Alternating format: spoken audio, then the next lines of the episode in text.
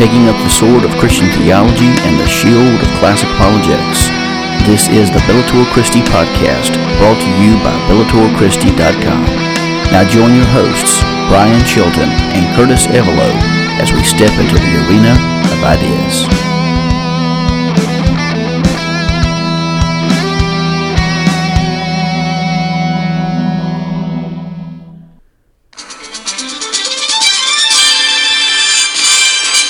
Coming to you from Pilot Mountain, North Carolina and Ronan, Montana.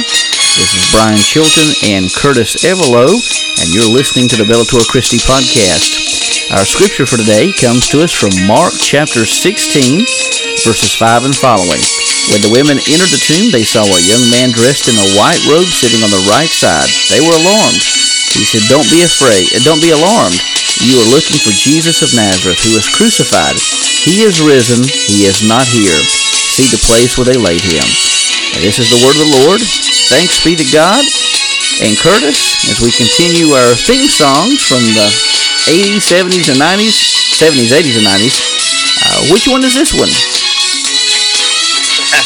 well, I'm, I'm sitting here, I'm sitting here racking my brain because I'm like, okay, so that's either Magnum PI or that's Dallas or uh, or not Dallas. What's the other one? Um, oh crud. So I, I was sitting there. I, I, I, got it in my head. I, I could sing right along with it. I can hum the I can hum the tune. I just can't pick it out. Well, you your second guess was actually right. It is Dallas. Okay, Dallas. Yeah, yeah, yeah, yeah, yeah, yeah. I can see it. I can see it right now as as we're doing that. Yeah, just yeah. what a hoot.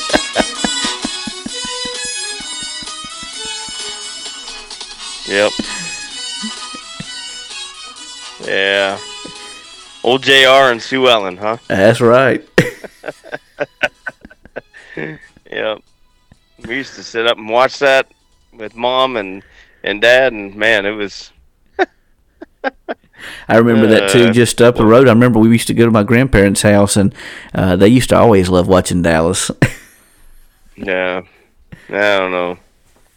Something about watching watching life uh, life struggles of the of the rich, I guess, huh? yeah, I guess so. well, you put it like that, uh, then you do have a good point. yeah. Uh, yeah. Yep. No matter where you're at in your economic value, I guess you you have struggles. So. uh, it's yeah. And long long conversation a long time ago with a friend of mine. He's like, uh, he's he makes um, uh, he's he's very uh, uh, very well to do and and uh, has been um, in the fame and fortune for a while and and uh, it, it's always kind of been one of those jokes when when him and I um, have kind of a conversation. And he says, "Yeah, it's just a it's just just another level of broke, man."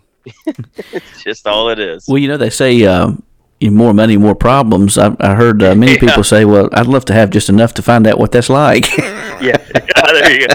Yeah, wouldn't that be true? Yep. Mm. Yeah. Man, what could, what could we do with that? I suppose. well, Curtis, it's but amazing yeah, to so, think about that. We just uh, celebrated Easter. Uh, did you guys have a great Easter your way? Oh man, yeah, it was great. We, uh, geez, you know, we had uh, well on Friday we had a um, Passover Seder. Um, we got to enjoy that um, with a fairly large group of, of people that um, that are from the valley around the area and stuff. And we had our uh, former pastor, Pastor Lynn and Holly, um, do the Passover Seder, and um, you know, I just I love I love doing that. I love being part of that. Just seeing the elements, seeing everything part of the of the seder because seder really it means order. That's what it means. It means a meal meal in order, meal seder. So it's um it as it's being done in order, you see the the pictures and the types and shadows, and that's why I fall in love with that type of um I guess you could say uh understanding because there's so much uh, that's tied in the Passover meal to what Jesus did, came to do, what he what he finished on the cross, everything. It's just it blows your mind. Blows Absolutely. your mind. And Curtis, before we get started, I want to say uh, I appreciate all the people who've been uh, dropping questions by uh, Bellator Christi, and I want to encourage uh, more more people to do the same. I also want to encourage you if I mean we listen not not complaining. We were talking about this before the podcast. Uh, we we are we love to get uh, questions from anonymous individuals, uh, but if you feel inclined to do so, feel free to leave your name on the questions, and that way we can kind of correspond back with you and, and with any follow up questions that you may have. And so, uh, but we do want you to take advantage of uh, the a question of Bellator Christi. We've got a wonderful team of uh, of, of scholars and uh, you know we can we can submit these questions to our team, and you know many of them pick up these questions. In fact, uh, we have some uh, articles coming, hoping to be released later on this week uh, from some of these uh, for, for, some answers to some of these yeah. questions uh, that have been submitted. So keep those questions coming. We this excites us, and we we love to engage with you. Mm-hmm. Yeah, and there's some that we will in due time. There will be some that we'll we'll engage with um, right here on air, um, and do it live without much study and just do it yeah. straight off the cuff and and be able to give you an answer, a pastoral answer, um, and help and help along the way. So, yeah, we uh, we certainly uh, certainly appreciate it and certainly enjoy the conversations and the interaction. So. But uh, today, Brian, we're uh, we're getting into part three of our messianic prophecies um, in the Passion. Um, today we're going to be covering the resurrection and the ascension, and it's kind of funny that we're covering this just after Passover and just after Easter, and and uh, how all of those events tie into it, tie into it, and just think, right now, Jesus was on the face of the earth after his resurrection, engaging and interacting with people that Paul soon wrote about and said, you, you know, you go ask these people. He appeared to more than 500 people. He appeared to James and, and appeared to all these people that, that were live at that time. And I know you've talked about the creeds and we've and we've actually dug through a lot of the historical stuff that's written in the gospels and and in acts and and so on and so forth and with that with how the church was formed isn't it amazing that Jesus even though the church the church was being formed right now at this time you know if you figure right after the resurrection Jesus being on earth, given basically a tangible apologetic to his resurrection. Absolutely.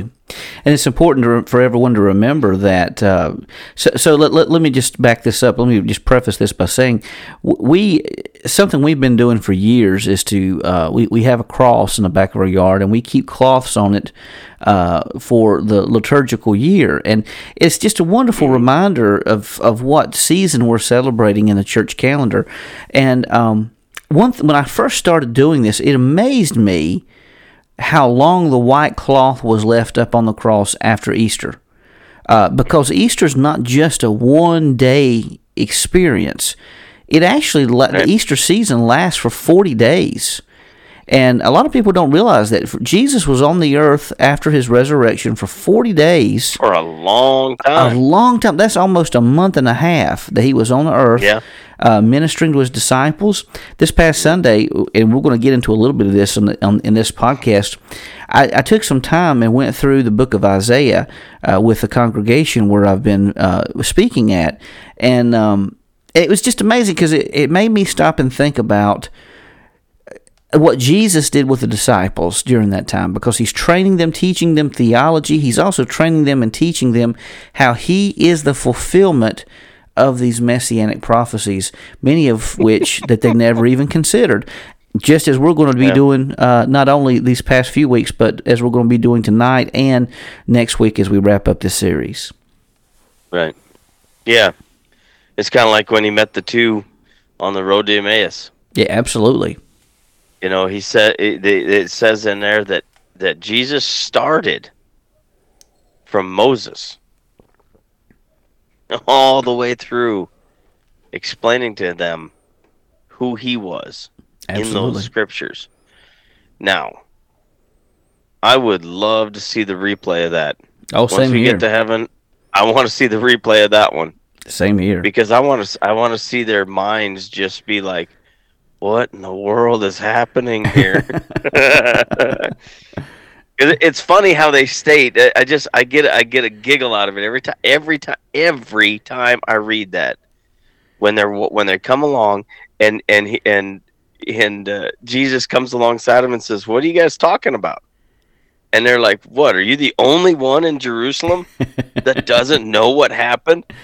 in fact, he's the only one that's in Jerusalem that knows everything that happened Absolutely. and it's just it cracks me up how um yeah they're just yeah just the way they ask that question and how they how they interact with that and jesus then blows their mind by telling them everything of who he is just awesome Well, speaking of prophecies, we, we've got a, quite a few uh, to cover Oh, tonight boy. as we're talking about the resurrection.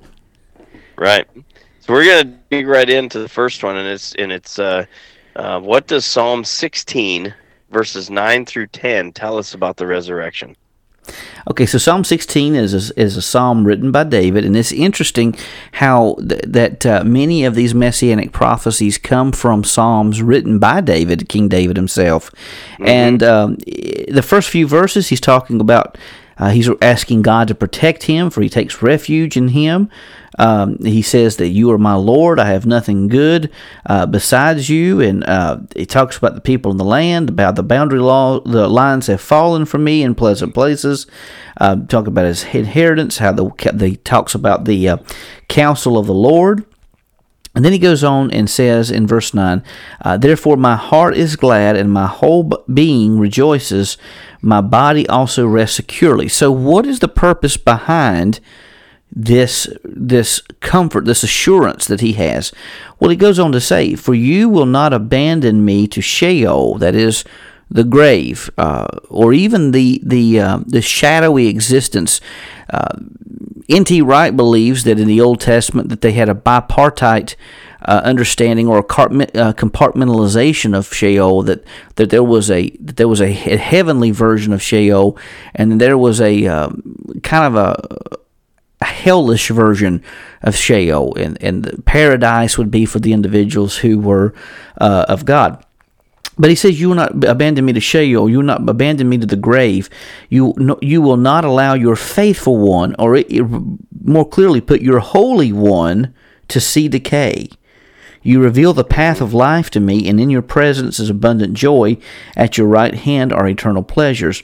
So, so this translation says your faithful one. Uh, many other translations will say your holy one. Well, who is that holy one? He's talking about this anointed one, this servant of the Lord who would come. And notice he says this servant of the Lord, this holy one, this faithful one, would not see decay in the grave but there would be a uh, continuation of his life.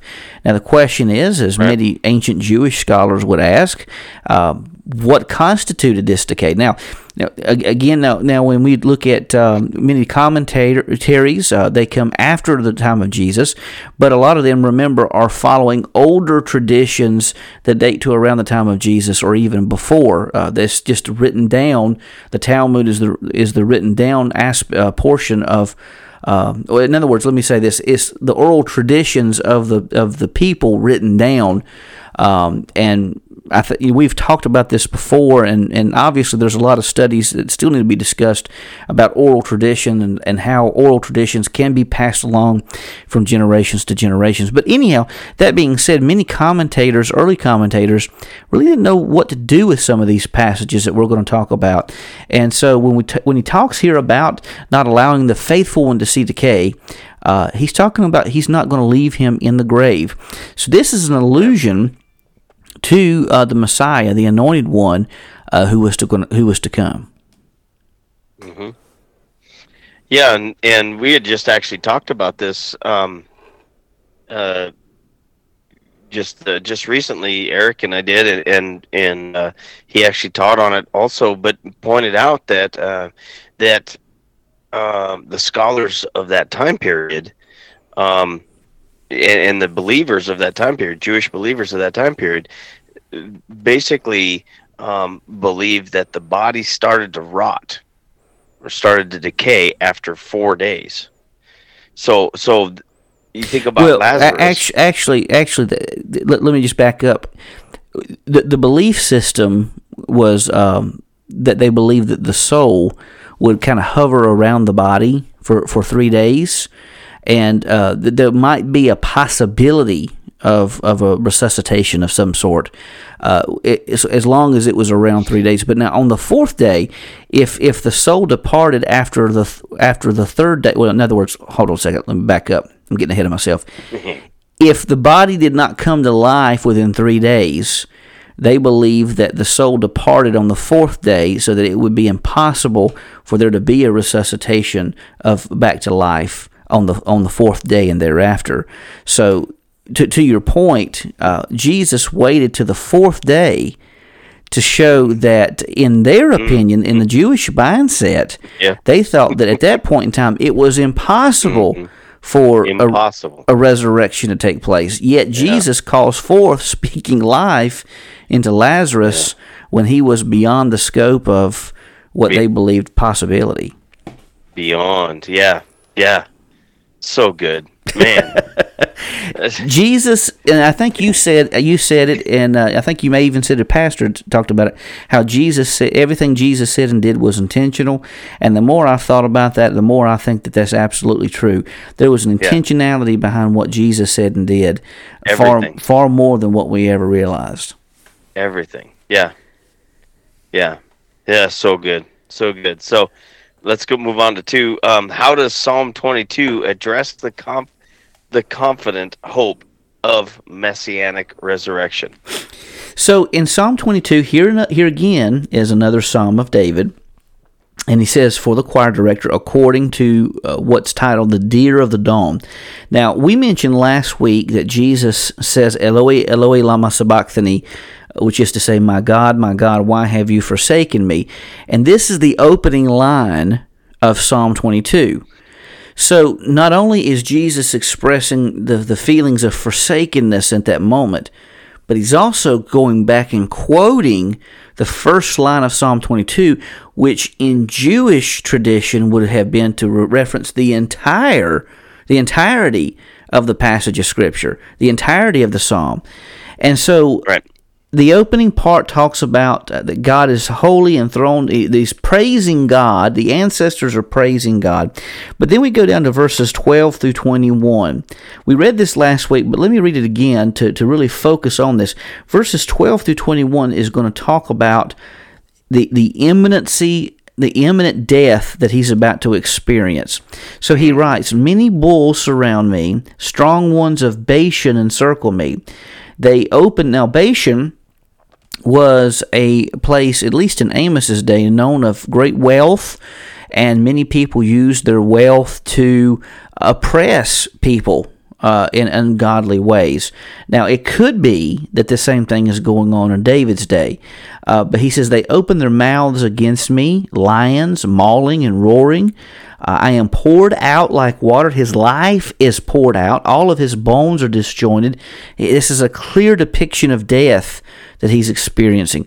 My heart is like wax melting within me.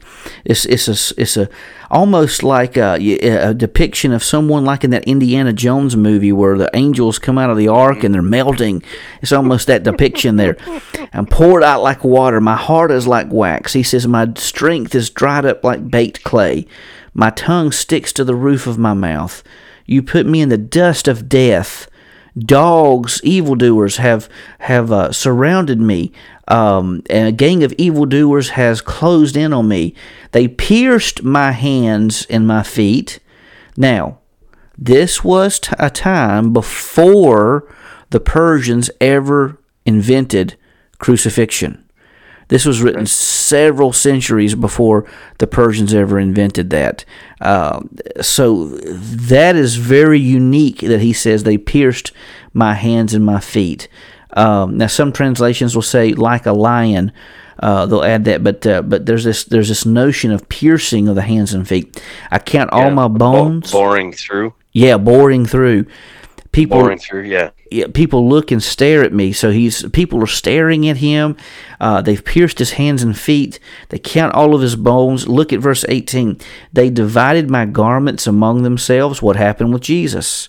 They did that very thing. They cast lots for my clothing. What did they do for with Jesus? They fulfilled even that prophecy.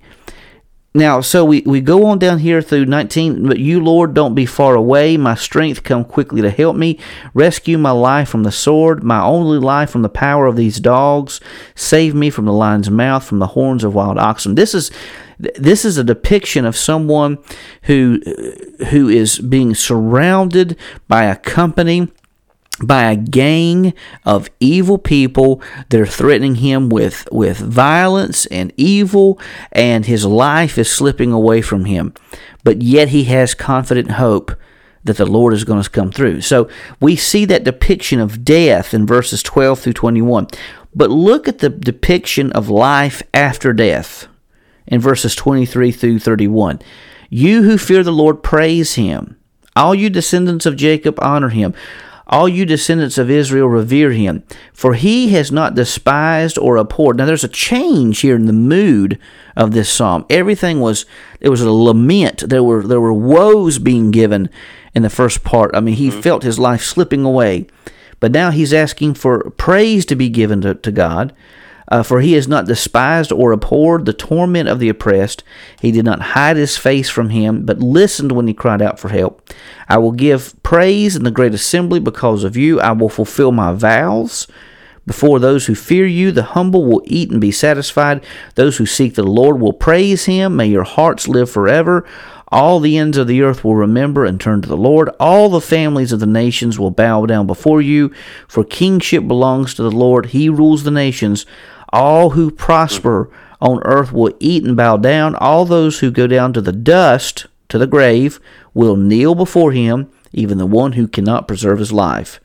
Their descendants will serve him. This is after he's died here. And the next generation will be told about the Lord. They will come and declare his righteousness to a people yet to be born. They will declare what he has done. So, while there's not a clear cut de- depiction of, of of, um, or, or in other words, while it doesn't say necessarily resurrection in the text, if you follow the storyline, if you follow the the, the uh, psalm itself, you see that there's a change in the mood. There's something that's happened that allows him, despite the death that he's suffering, there's reason for hope. There's reason for praising the Lord, and he, he continues doing these things after he supposedly had died. And so there is a hint, at least, a shadow, at least, uh, if not a typology, if not even a direct prophecy to the resurrection of, of Jesus himself. But there is a link here, at least, uh, no matter what strength value you give it, whether it's, uh, you know, I, I, consider shadows being on the lower end, typologies being a, a grade above that, and direct prophecies being the strongest. No matter what grade you give that, I think there's something there. There's an illusion of some sort to the resurrection of Jesus. Man. Yeah. Yeah, you think about it, um, the way the way Jesus would have been teaching being a rabbi, you know, uh, him him crying out on the cross that is a very direct point to hey everybody pay attention look around. This is what's going on. Remember in this psalm what happened? What, what's what's being said? There's things that happen at the base of that cross that just blow your mind when you when you read psalm 22 there's people all around saying can't you save yourself? You saved others. Can't you you you're gonna you're gonna keep praising god? Who's your god now? You know? And you think about that. What was said early on in that psalm you know, it's all all of it is just it blows your mind. But yeah, as you follow the rhythm, like you said, there's a point where it just it it transitions into glorifying worship and glorifying God saving him essentially. Yeah, and and at the very least, I think you could hold as Jesus has been teaching all along that he would be risen from the dead, and we're going to look at other passages that are more direct to that point. Uh, I think this passage of scripture, even as he's calling out Eloi, Eloi, lama sabachthani on the cross, he's not only noting the forsakenness that happens in the in the opening portion of the psalm, but he's also implicitly looking at the anticipated hope that comes after his death. So even in the last moments before he gives up the spirit, he is holding on to this faith that God was going to, through the Spirit and obviously through His power as well, that there would be a resurrection that would happen on the third day. Now, why was it the third day? I got an answer for that as we go through the podcast tonight. I can't wait for that one. so, what does Isaiah tell us about the servant of Yahweh? This is absolutely amazing. In fact, I I preached yes, we'll see what's today, Wednesday. Last Sunday I did the first I did something I'm the days are getting away from me. I did something last Sunday that in my 20 plus years of ministry I've never done before and that's preached through an entire book of the Bible. I preached through the book of Isaiah. It was a 12 point message, and I want to give you the 12 points that we discussed this past Sunday. And uh, if you want to look it up, Fellowship was, Missionary Baptist Church is where you, to look it up. Uh, you could probably find the link on my Facebook page uh, if you'd like to take a look at it.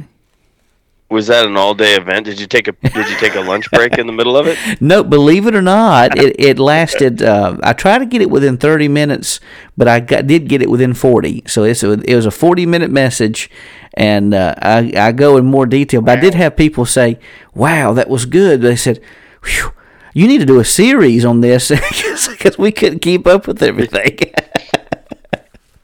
so that may be in the future. That may be uh, that may be coming pretty soon.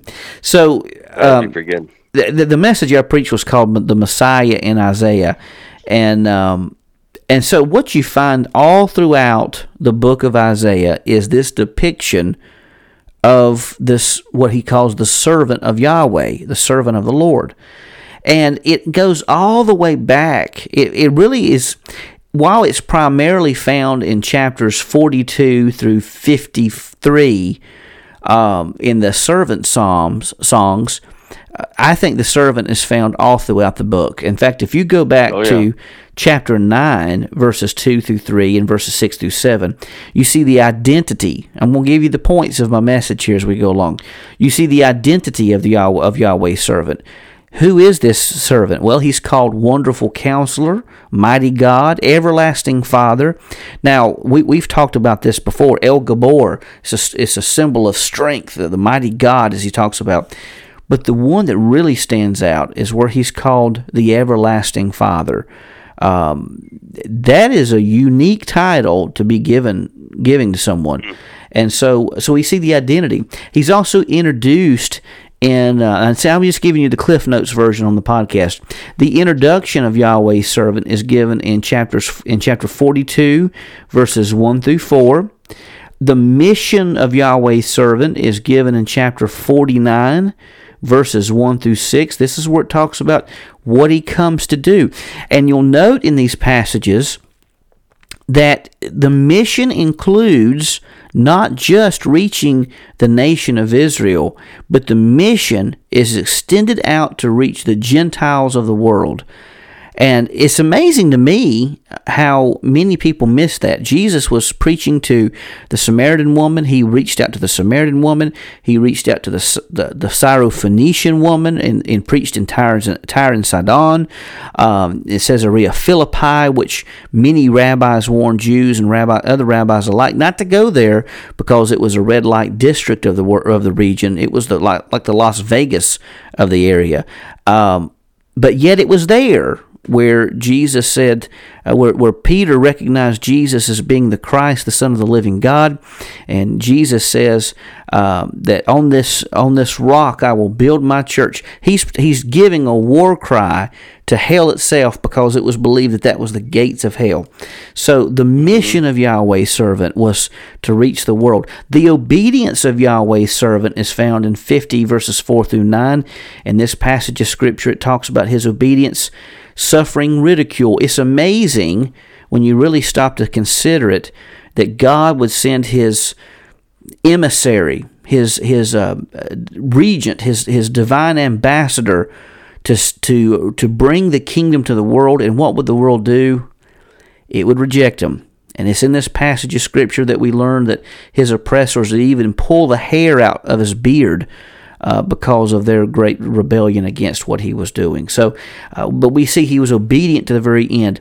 We see the suffering of Yahweh's servant in chapters 52, verse 12, all the way through chapter 53, verse 9. We're going to talk about this next one in more detail. The resurrection of Yahweh's servant, also in chapter 53. The kingdom of Yahweh's servant is given in full view in, in uh, Isaiah 54, verses 1 through 10. The invitation to, uh, of Yahweh's servant is given in chapter 55, verses 1 through 13, is here, where God says, My thoughts are higher than your thoughts, and my ways are greater than your ways.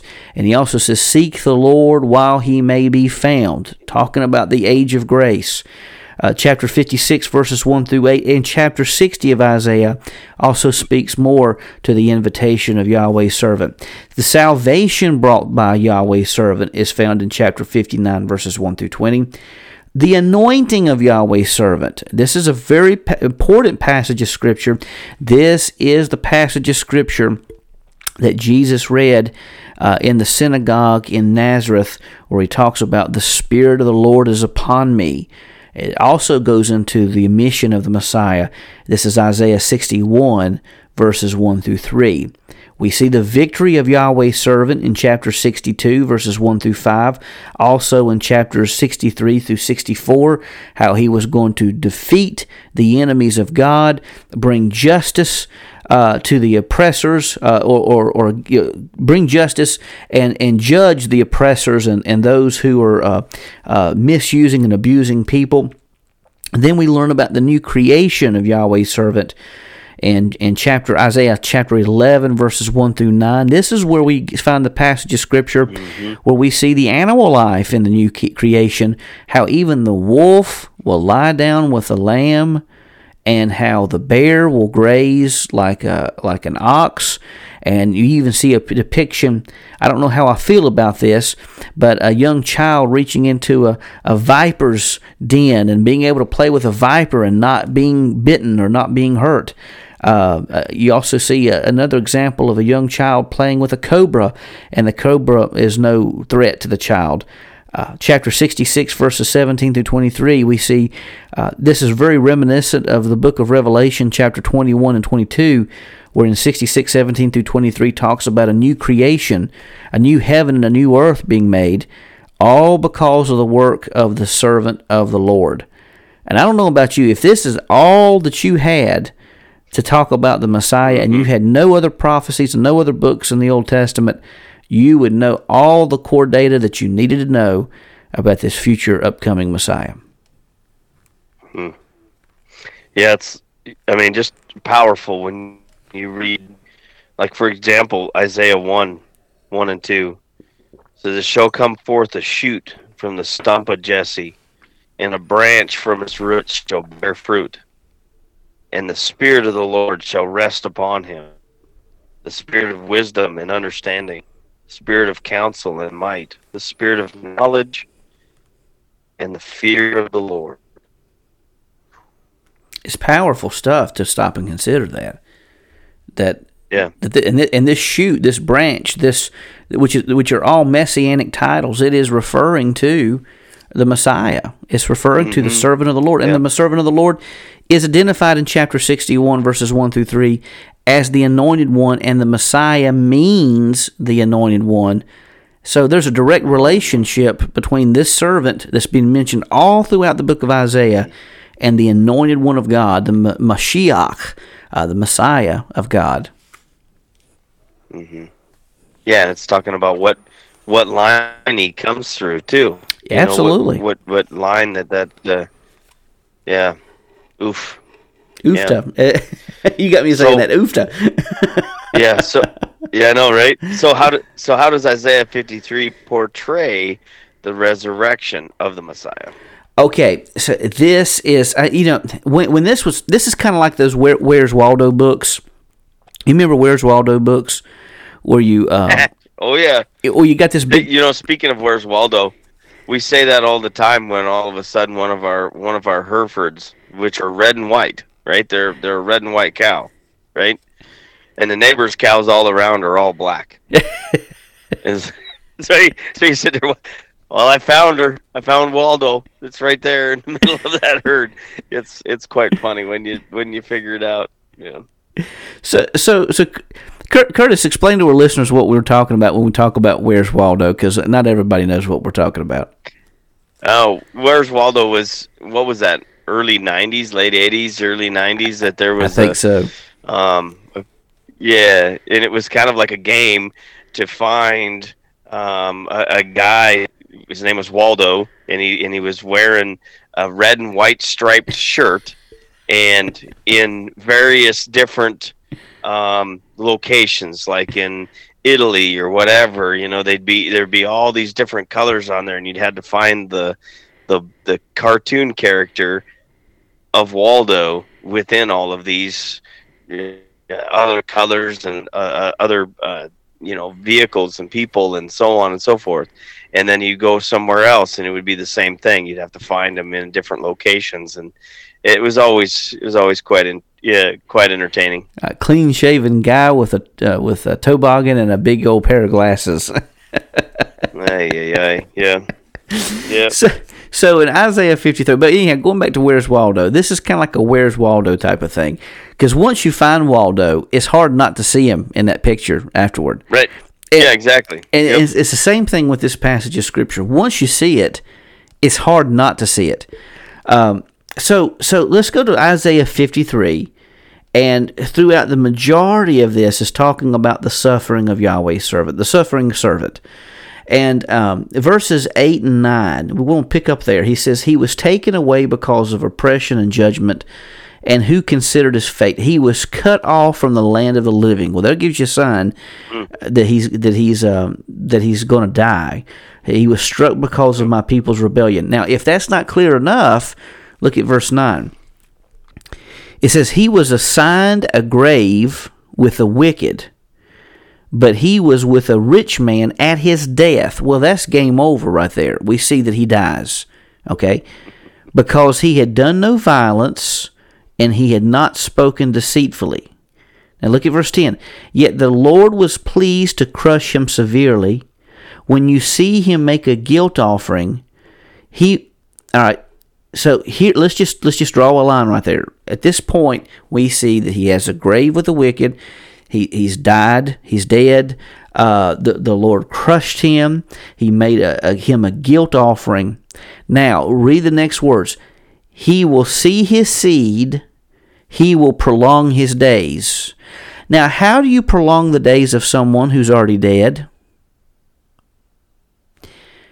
Think about that. How do you prolong the, the days of someone who's already dead? Early Jewish interpreters had a really difficult time with this passage of Scripture. Uh, and by his anguish, the Lord's pleasure will be accomplished. Now look at verse 11. We're given more insight here. After his anguish, he will see light and be satisfied. Now, how, again, how do you see light and be satisfied after you're already dead? By his knowledge, my righteous servant, by his knowledge, this is an action word.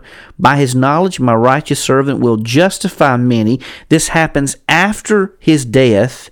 He will carry their iniquities and he goes on to say, Therefore I will give him the many as a portion, and he will receive the mightiest spoil, because now he receives all this stuff. Why? Because he willingly submitted to death. He's receiving these things as if he were alive after he's already dead. And he was counted among the rebels, yet he bore the sin of many and interceded actively interceding for the rebels, those who were enemies of God. Again, think through this logically. How do you prolong the days of someone who's already dead? How do you see this guy doing things after he's already been assigned a grave with the wicked? Again, early Jewish interpreters had a very difficult time Uh, trying to understand what that meant. Well, when Jesus came along on the third day and rose from the dead, then it made perfect sense as to what this passage of Scripture was referencing.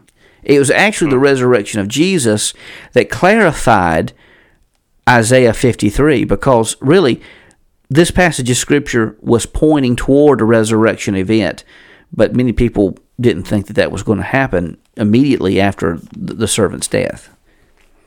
Yeah, they believe that there was there's a final resurrection. Oh, sure, right? yeah. But but they so they believed in that, but they didn't necessarily believe that it would happen uh, during a lifespan. Yeah, and if you see this passage of scripture, though, especially that after his death he's made a guilt offering, yet after his death he will see his seed, he will prolong his days. This is happening just immediately after the death. But as you said, and to your point, uh, yeah, there, there there is going to definitely be a final resurrection, and maybe they were looking at that being the answer for for many, but. Uh, I'll be honest. Yeah. The language of this uh, chapter really speaks to a, in in, uh, in uh, um, an expedient uh, version of this taking place of, of him immediately seeing prolonging having his days prolonged and, and offering this guilt offering for people coming after him so that that just really implies something different happening mm. after his yeah. death and being assigned a grave with the wicked yeah it's definitely a definitely a different point being made yeah sure. absolutely so how does daniel connect with isaiah's servant and what does this connection show us about the Messiah and resurrection? So we see Isaiah 53, verses 10 through 11, connecting over with Daniel 7, uh, verses 13 and 14. Now, here is, and we've talked about this before in, in uh, this servant being like uh, one like a son of man in this in this instance. Uh, Daniel sees one like a son of man coming with the clouds of heaven, approaching the ancient of days. He was escorted before him. He was given dominion and glory and a kingdom, so that those of every people, nation, and language should serve him. Now, going back to what we already mentioned about the servant of the Lord in Isaiah, this mission that we see of every dominion, every nation, every language serving Him, directing that worship back to the Father and to the Son, uh, that really connects well with Daniel 7 because that mission that uh, that is spoken of in uh, Isaiah 49 verses 1 through 6 talks about this dominion, talks about this invitation going out to the world, not only just for Israel, but for all the world, for Gentiles too. And so we notice here that he talks about his dominion as an everlasting dominion. We see that mentioned in the kingdom passages in Isaiah 54. Uh, he said his kingdom is one that will never be destroyed. Now, adding to that, we also take a look over in Daniel chapter 12, verses 2 and 3, that this resurrection event that takes place is going to impact, it's going to be a prototype or a first fruits event for the, the, the righteous individuals, the saints of God, at the end time. Now, this kind of connects back to what we were talking about previously, Curtis, talking about that resurrection at the end. Look what he says Many who sleep in the dust of the earth will awake, some to eternal life, and some to disgrace and eternal contempt. Those who have insight will shine like the bright expanse of the heavens, and those who lead many to righteousness like the stars forever and ever.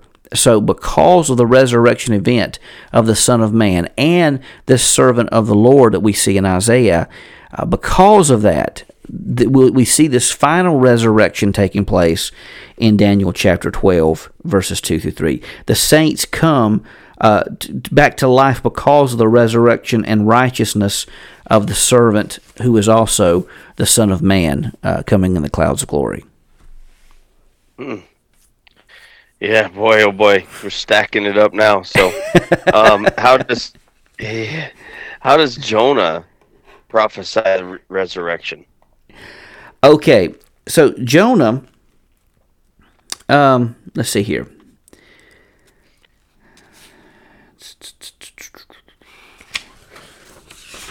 So just okay, to, yeah. just to kind of maybe while we're looking there, kind of give an overview of what um, some of these prophets, um, you'll you'll hear terms being used, uh, the major prophets, prophets, and the minor prophets.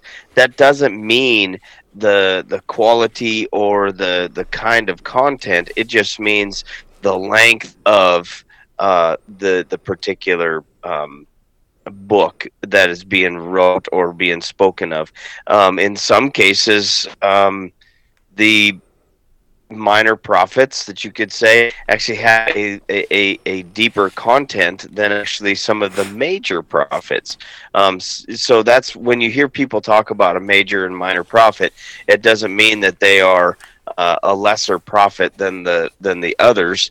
Um, it just means that uh, the scope of what they covered or the amount of of ink that's on their paper. Absolutely, and very well said there, Curtis. And when we look to Jonah, he is himself a minor prophet. There again, as you mentioned, just referencing the size of the work that they wrote, and not necessarily the the, the size of content. Uh, and that's a mm-hmm. that's a very important distinction to make. So we see the Lord word of the Lord comes to Jonah, the son of Amittai, and um, he asks Jonah, or he tells Jonah to get up and flee to Tarshish and to go to Nineveh, a wicked, wicked city of Nineveh, and he is telling them to preach to Nineveh a message of repentance and tell them to turn to the Lord so that they would not be face judgment. And Jonah says, Are you crazy? Those are wicked people. I ain't doing it. So, yep. See, he goes and he gets in a boat, and uh, the boat shipwrecks, or it, it, there's a big major storm. And then we see in verse 17 of chapter 1 the Lord appointed a great fish to swallow Jonah. Now, we assume that that's a whale, but it just says a great fish to swallow Jonah. And Jonah was in the belly of the fish for three days and three nights. Jesus also makes a comparison to this in Matthew 12 40, uh, 16 4, Luke 11 29 through 30, and John 11 6, and also John 11 14. Jesus says, Just as Jonah was in the belly of the fish for three days and three nights, so shall the, so shall the Son of Man be in the belly of the earth for three days. So, um, he's making a comparison here. Now, we see over in chapter 2, verse 5, uh, so he spit up after this case. And then he says, The water engulfed me up to my neck. The watery depths overcame me. Seaweed was wrapped around my head. And so we see that he eventually, uh, the fish vomits him up. And I believe he also in chapter 3, verse. Uh, well, let's just read verses 1 through 3. The word of the Lord came to Jonah a second time Get up, go to the great city of Nineveh, and preach the message I tell you. And after all this, guess what happens? Jonah got up and went to Nineveh. according to the Lord's okay, command. I'm going. now, notice here. And now, Nineveh was an extremely great city. It's a major city. Uh, but notice here, he says a three day walk. Okay, so Jonah set out on the first day of the walk in the city and proclaimed, In 40 days Nineveh will be demolished. And so after the third day, the people repented and turned to the Lord on the third day. So there's a lot of allusions here to the number three. Again, the last question we're going to talk about is uh, talking about why the number three means so much. Uh, when we talk about the resurrection, and there's an answer that it blew my mind. I never knew this before, and we're, we're going to finish the podcast with that with that question. But anyhow, we see Jesus draws an illusion here. So Jonah acts as Israel's ambassador. Now, catch the, the important point here. He acts as Israel's ambassador, speaking on behalf of God. God extends His grace and kindness to people previously deemed enemies of His, and they repent, they are forgiven, and they are say spared from judgment. What did Jesus come to do? Now, he went willingly, not like Jonah did. He went willingly.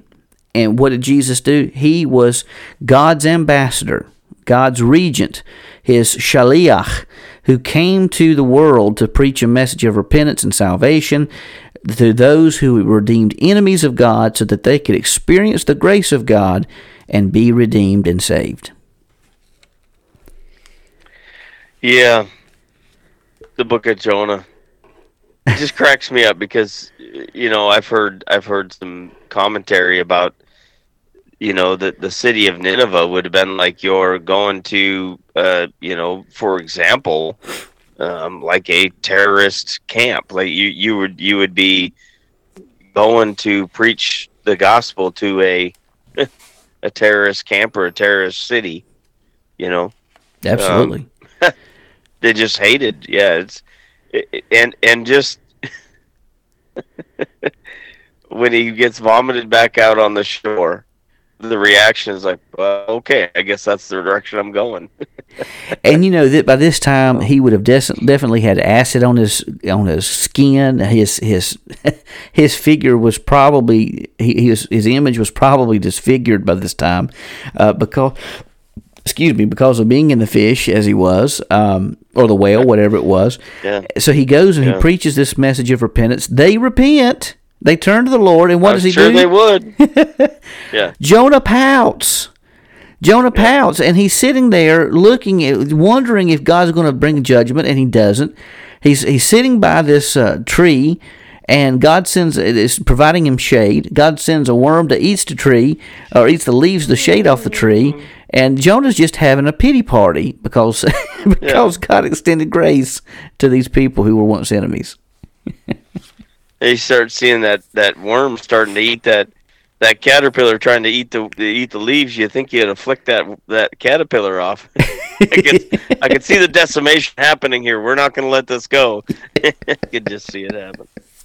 Oh my goodness! There's got to be some comedy in the thought of this. Absolutely. It, it, it is truly, truly, truly a fact when we look at the scriptures that our God does have a sense of humor. Oh, most assuredly. Most assuredly. And just the things that he's said or does, it's it's like wow. All right, everything to prove a point.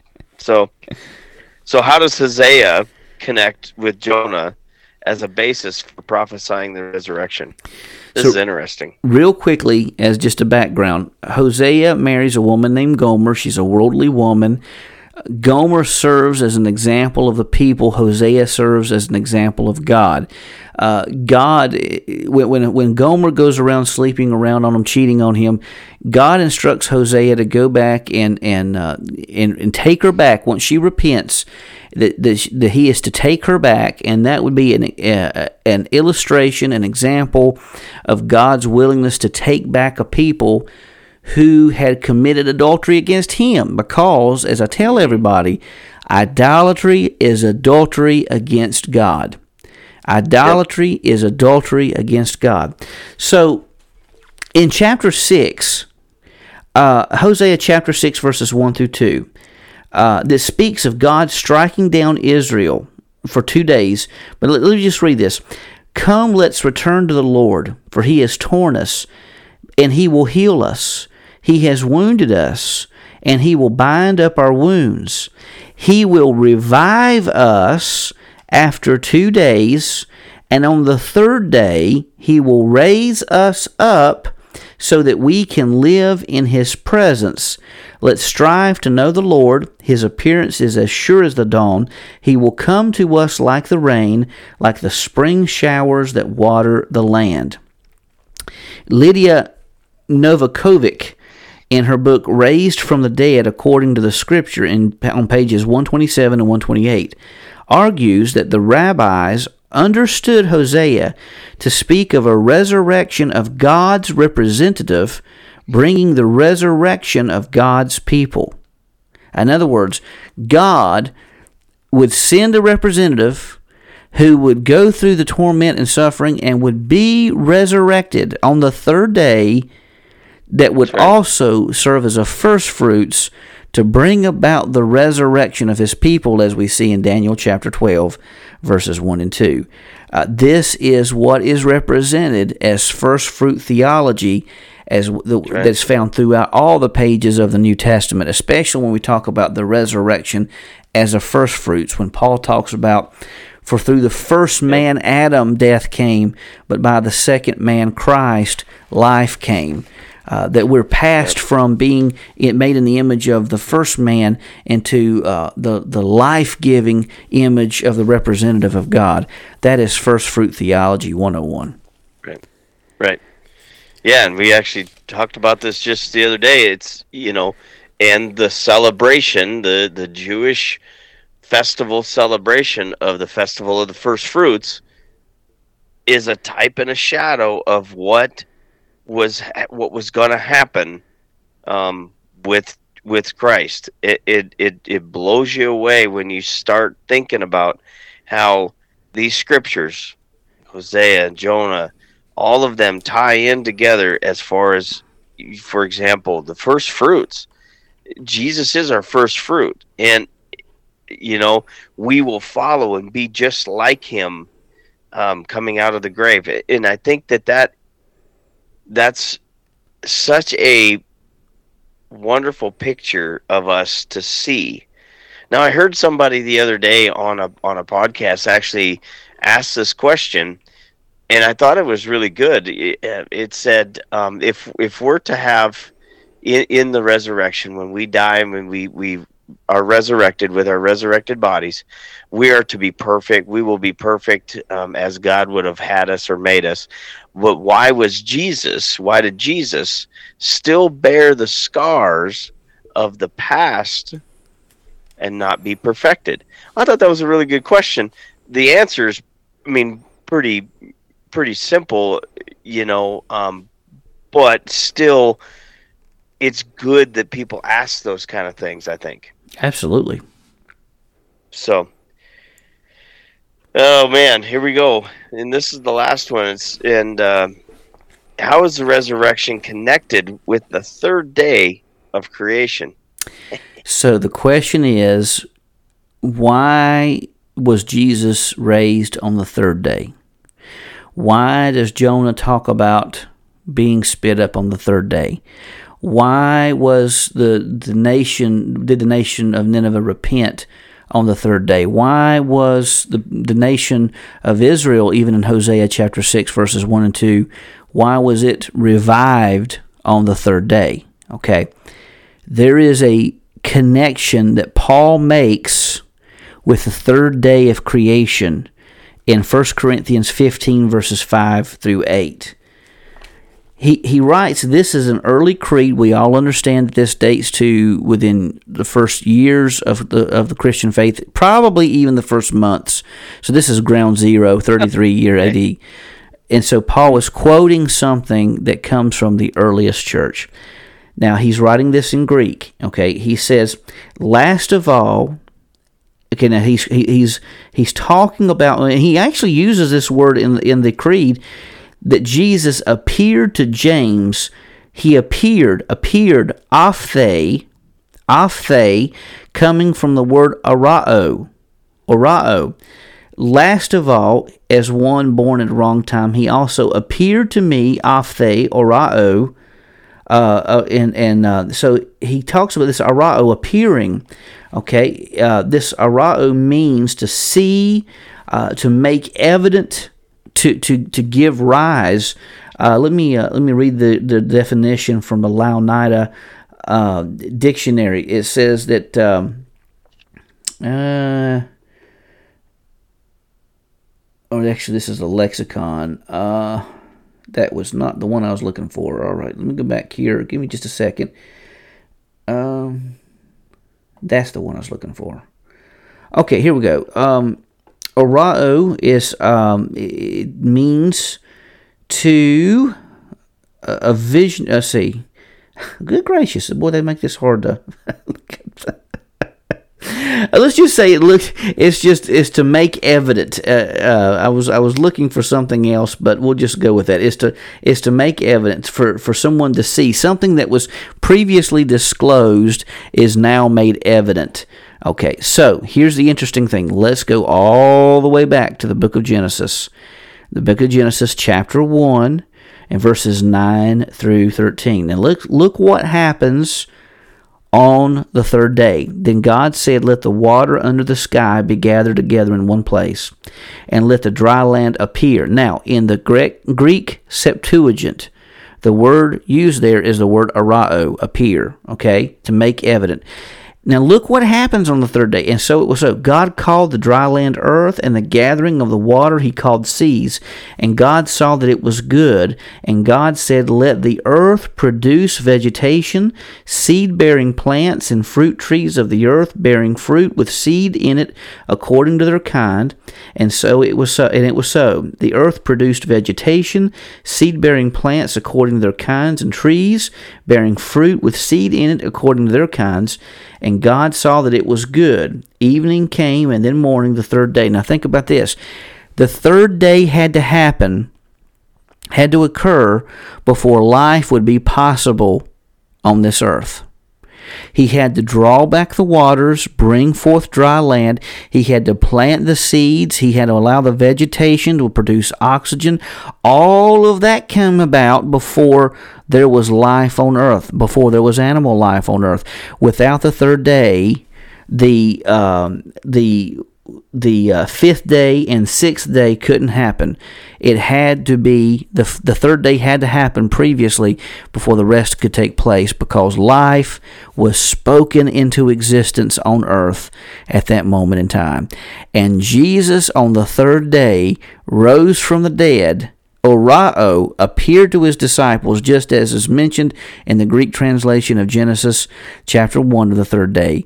And when he did, he speaks life to each and every person who will call upon his name. Whosoever shall call upon the name of the Lord shall be saved. And it all comes about by that third day encounter with life itself. Life called back the waters of death and allowed the land to come forth, the land of the living, life to flow abundantly, and it all happened on the third day. And likewise, Jesus came from the grave on the third day. That's the reason why there's such an emphasis on the third day, because that's when life mm-hmm. truly began. Mm-hmm.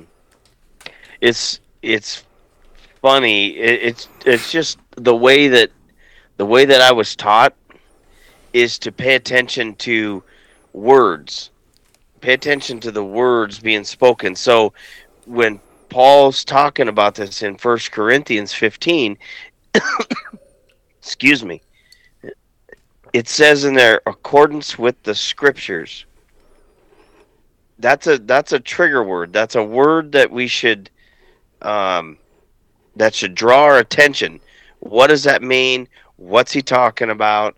Where is it pointed out in the scriptures? It should be something that we should um, we should be we should be ready to uh, look back at what what was going on because at the time Paul was was saying this and writing this down, what were the scriptures? They they were the Old Testament. Absolutely.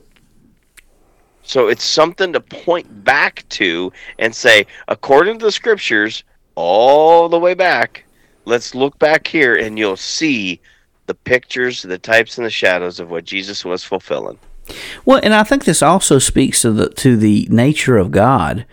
Mm-hmm. God doesn't do anything by happenstance, and He's given us throughout the pages of His revelation, throughout the pages of Scripture, the the way and mode in which He does things. Uh, the, the the fact, I mean, you know, I've been studying True. the Scriptures for for years, for decades, and I never paid attention until now the fact that the third day was the day when life came into existence on the universe. That's the first day that it came into being. I mean, till this time, you had, you know, the um, what the the the lights being separated from dark, no, darkness being separated from light. Uh, you have um, you know expanse between the waters, the sky gathered in one place, chaos. And, and you know there's chaos. But then it's on the third day mm-hmm. that you really begin to see life emerge. It's the first time that you see life in creation itself. And that speaks volumes of that being the third day. And yet the resurrection is our eternal third day because he's speaking eternal life into existence. He did something new with the resurrection speaking forth that yeah. eternal day, the pos- you know, the opening the floodgates, yeah. uh, access to the Father, opening the possibility of not only uh, living eternally with God in heaven uh, when upon our death, but also coming back whenever He returns to have that resurrection. We, as, as he tells us in John chapter 11, for the child of God, there is never a moment that we cease to exist. There's never a moment that we can be separated from the presence and power of Almighty God, not because of our works, but because of what He has done for us, speaking that life into us and speak and entering into that third eternal day. Hmm. Preach it. Wow. and that's just Well, one of those go, that's just one of those things that when I saw it, I know. when I first saw it, I was like, Yep. I, I, the light bulb went off, and then I was thinking to myself, how did I not see this before? Yeah. Yeah, I was just gonna say, well, there you go, folks, and it just gives it gives proof that the the the Lord reveals Scripture to us as we engage with it and as we pass through it. He'll he'll, reveal certain things at certain times to prove a point, or to make a point, or to grab our attention, or to to settle our hearts, or to to to inspire us to do certain things. I mean, there there is living and active, and that's what that means Mm-hmm. you know it's amazing when we dig dig through it but well folks um, this is uh, this has been a blast and we just we just uh, we love putting this stuff together for you and, and digging through this stuff and trying to um, reveal the inner workings of what uh, of of of what the mind of God and what what was wrote down on the on the paper um, on on our pages of, of our Bible. It's it's good to engage with. But we here at Bellator Christi want to thank you for spending time together with us, and we value that time. Our prayers at this podcast help stretch your mind and is a place to strengthen your faith as we strive to create an atmosphere of discussion and a reliable source of information. Join us next time on Bellator Christi podcast, and until next time, Brian and I say, Those are on, friends.